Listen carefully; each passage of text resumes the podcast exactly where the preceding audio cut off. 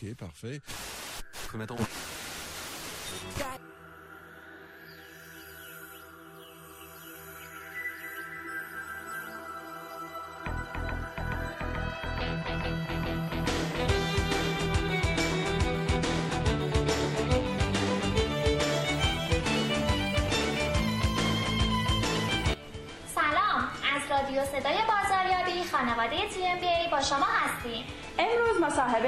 با جناب آقای دکتر فرهاد بدی دارای MBA از ICMS وابسته به دانشگاه هاروارد. ایشان از سال 1354 فعالیت های حرفه‌ای خود را در زمینه مارکتینگ و مدیریت پخش و توزیع آغاز و در طول بیش از چهار دهه گذشته در گروه یک و یک شرکت پخش سراسری ایران و گروه صنایع غذایی شیرین‌اصل فعالیت نموده و می‌نمایند. موضوع این هفته مصاحبه ما با آقای دکتر استراتژی پخش و توزیع کالا در گروه ها و فرایند تکمیلی در صنعت کالاست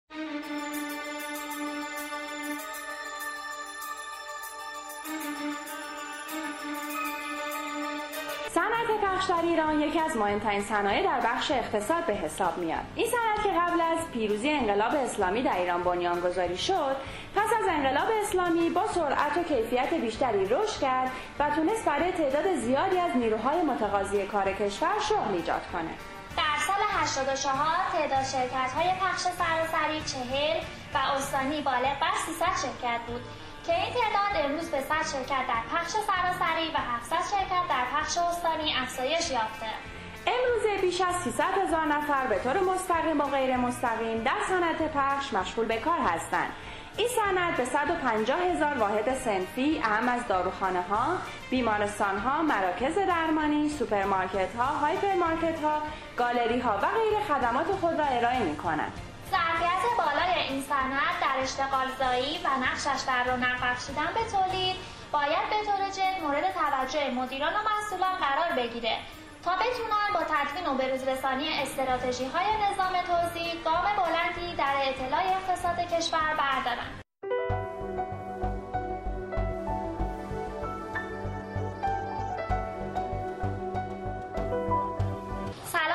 بدی خیلی خوشحالم که امروز در خدمت شما هستیم. خواهش می‌کنم. برای بندم خیلی افتخار بزرگی است. اختیار دارید موضوع بحث امروز ما هست استراتژی پخش و توزیع گالا در گروه های متشکل صنعتی.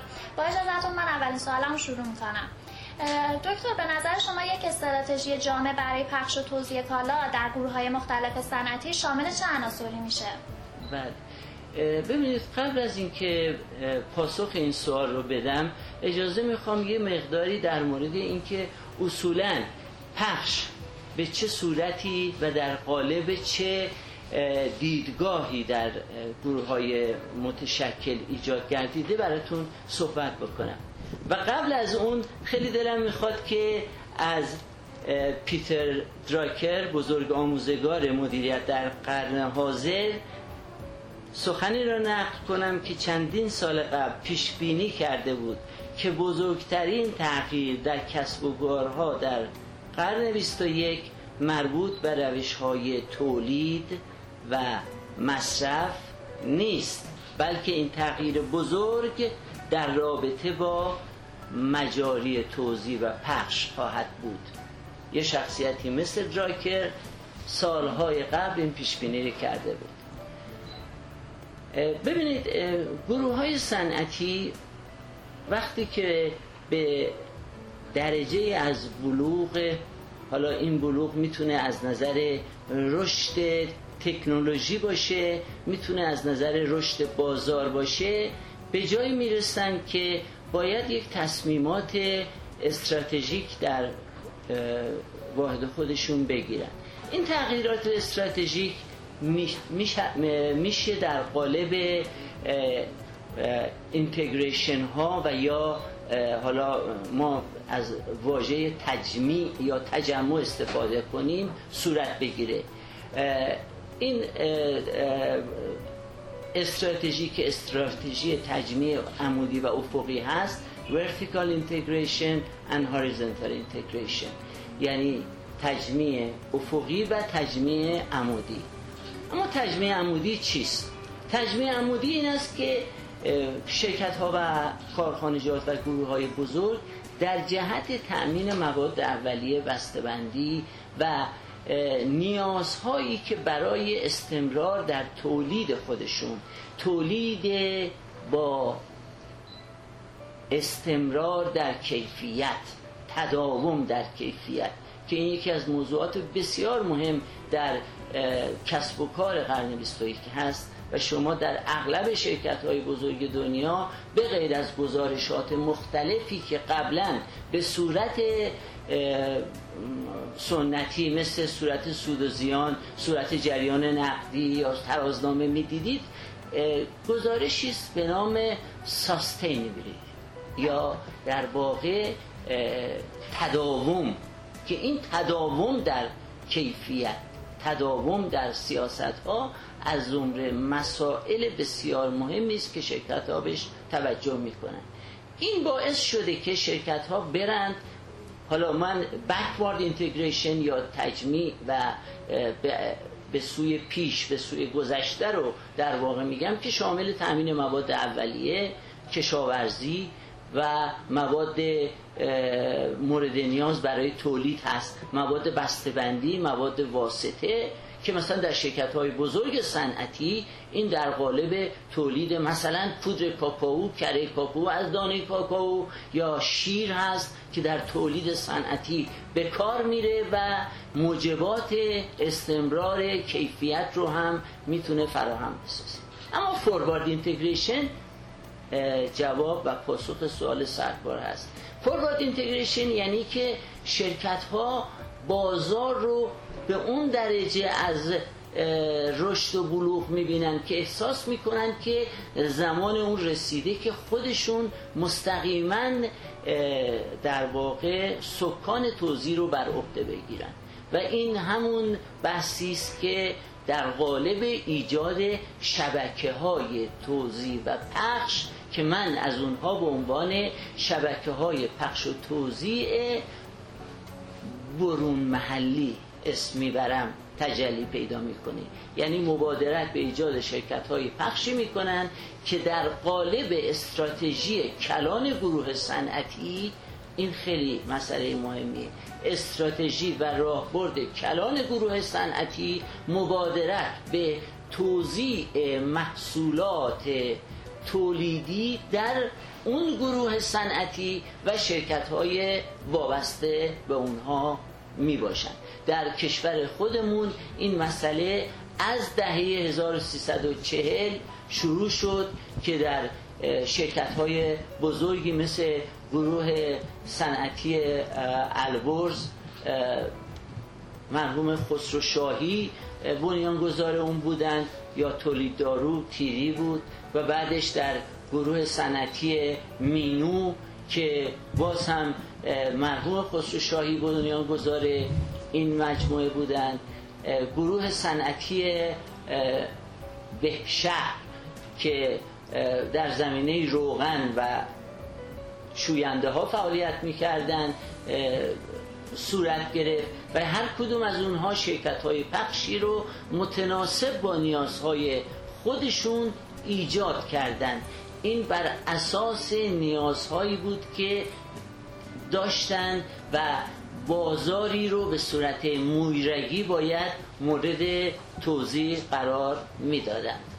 و یا مرحوم ایرج هدایت در گروه صنعتی یک و یک آمدند و شرکت پخش سراسری ایران رو ایجاد کردند که این شرکت ها وظیفه توزیع محصولات رو در سطح وسیع به عهده داشتن.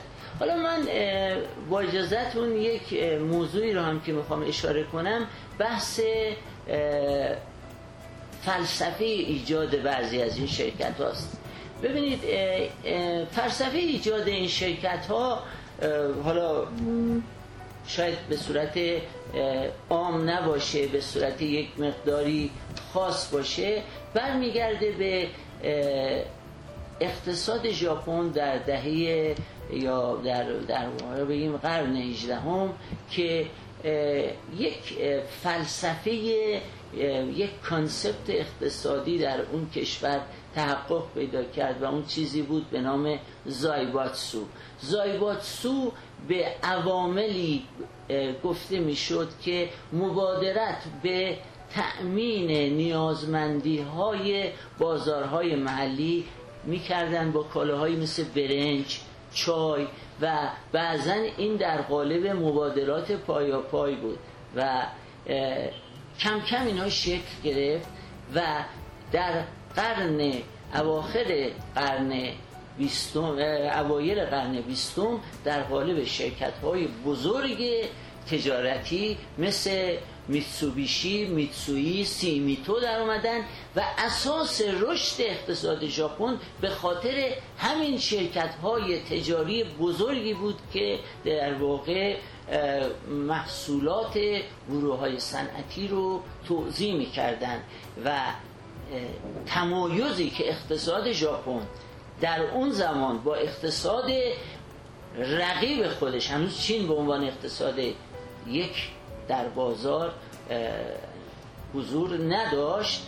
همین تمایزی بود که یک سیستم قوی تولید و یک سیستم قوی در واقع توزیع و تجارت وجود داشت در دنیا. و از اون بود که در خاطرم هست در سال هزار و شاید مثلا بگیم 980 75 76 به همونطورا کتابی عنوان جپن از نمبر وان. این کتاب در واقع وقتی که انتشار پیدا کرد و در امریکا هم خیلی مورد بحث قرار گرفت. علا رقم تمام توانایی هایی که اقتصاد آمریکا داشت ولی از خیلی جهات از ژاپنی ها عقب افتاده بودن. و علتش تجلی همین شرکت های پخش و توزیع و تجاری بود. و در کشور خودمون هم شروعش شد که عرض کردم خدمتون به این صورت بود که این شرکت ها آمدند و به تدریج نقش حیاتی خودشون رو در کشور ایفا کردند اکنون که بنده در خدمت شما هستم حدود حدود شاید بتونیم بگیم بالاتر از 90 درصد شرکت های دارویی تولیدات دارویی کشور توسط شرکت های پخش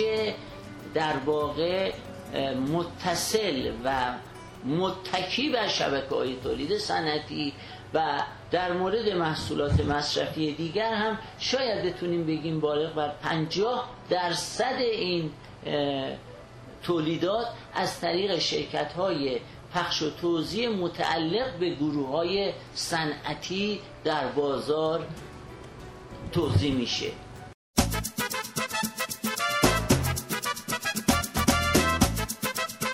دکتر با توجه به شرایط خاص بازار ایران این استراتژی دچار چه تغییراتیه؟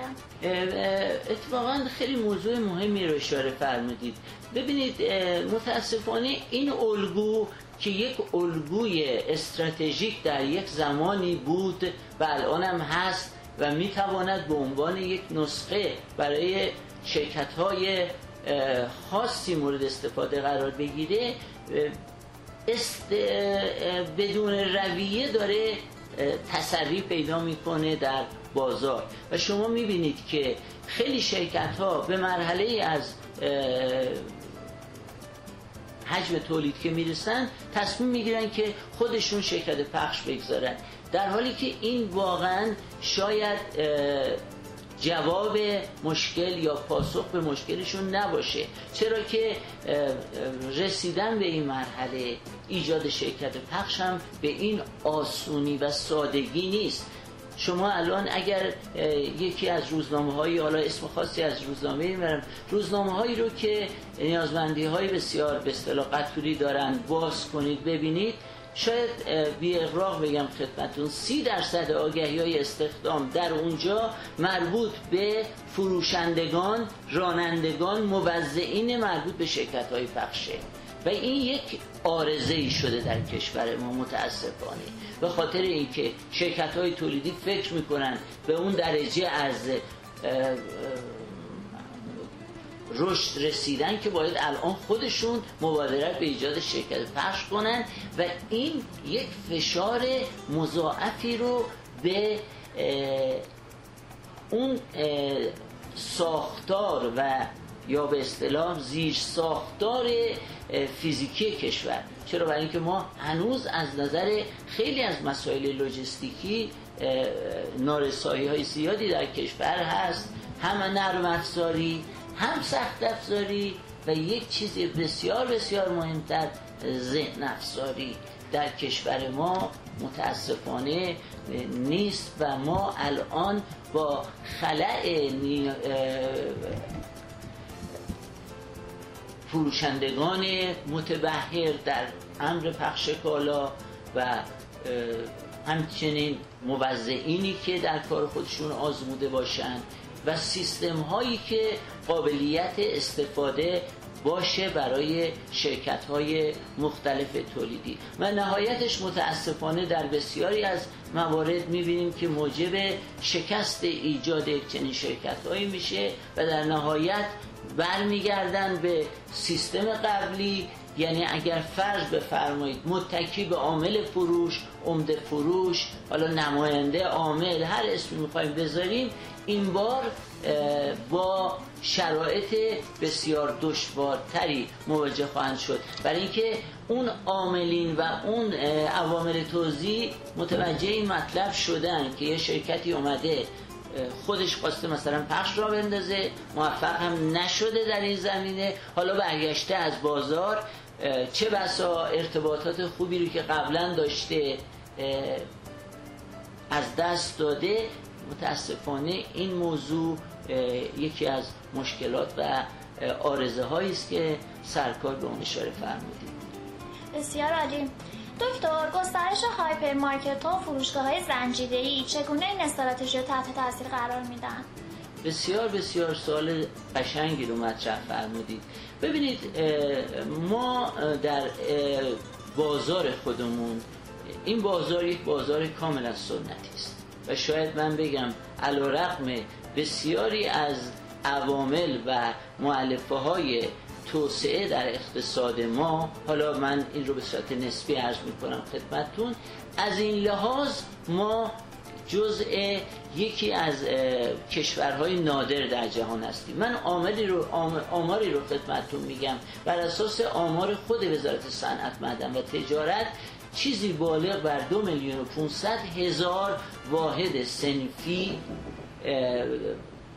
که در به اصطلاح امر توزیعی هستند وجود داره در کشور. که حالا شاید حدود 400 500 هزار تایی اینها مربوط به خاربار و احتاج عمومی مردم یا اصطلاح کالاهای تون مصرف FMCG میشه. شما اگر حساب بفرمایید می‌شود اینکه به ازای هر چهل تا چهل و پنج نفر یک واحد سنفی در کشور وجود داره. آماری در مقایسه با آمارهای جهانی بسیار بسیار آمار شاید اعجاب انگیز بگیم.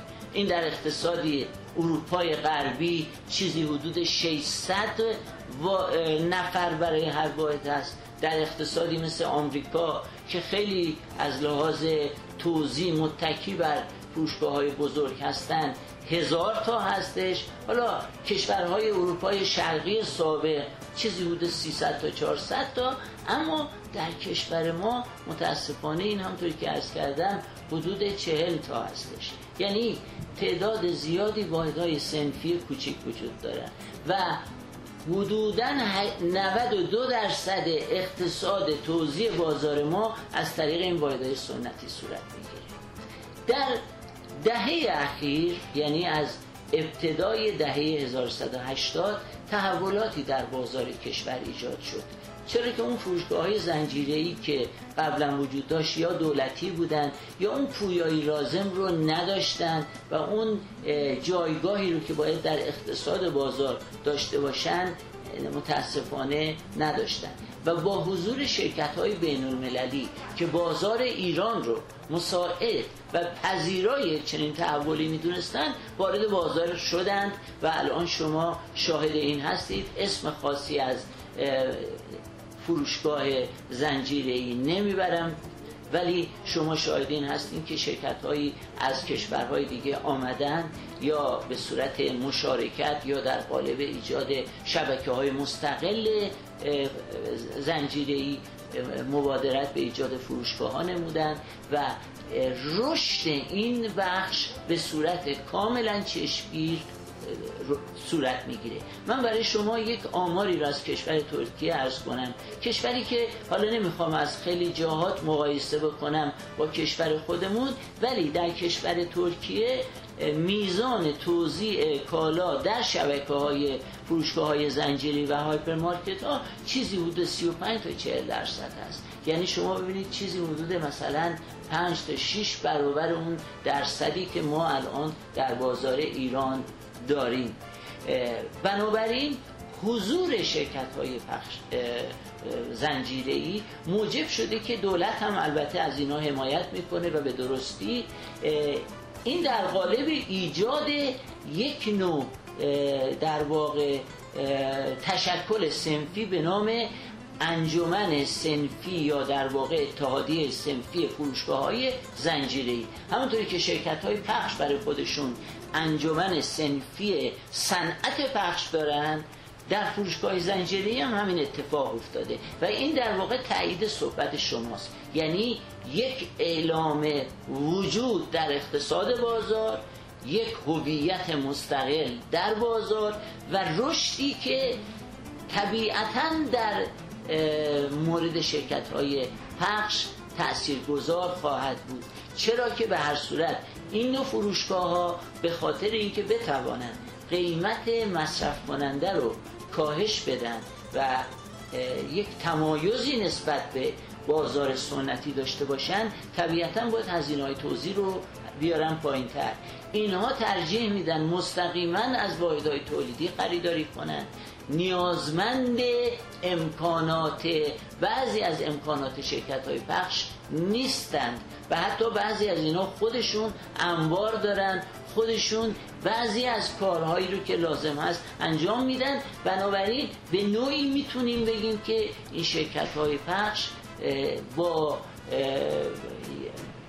رقابتی که از طرف فروشگاه های زنجیره جدید در کشور داره رخ میده مواجه هستن ممنون از شما که در بخش اول مصاحبه با دکتر بری با ما همراه بودید. بخش دوم مصاحبه رو هفته آینده شنبه رس ساعت 17 در سایت صدای بازاریابی و کانال تی ام به نشانی الپرویز درگی دنبال کنید.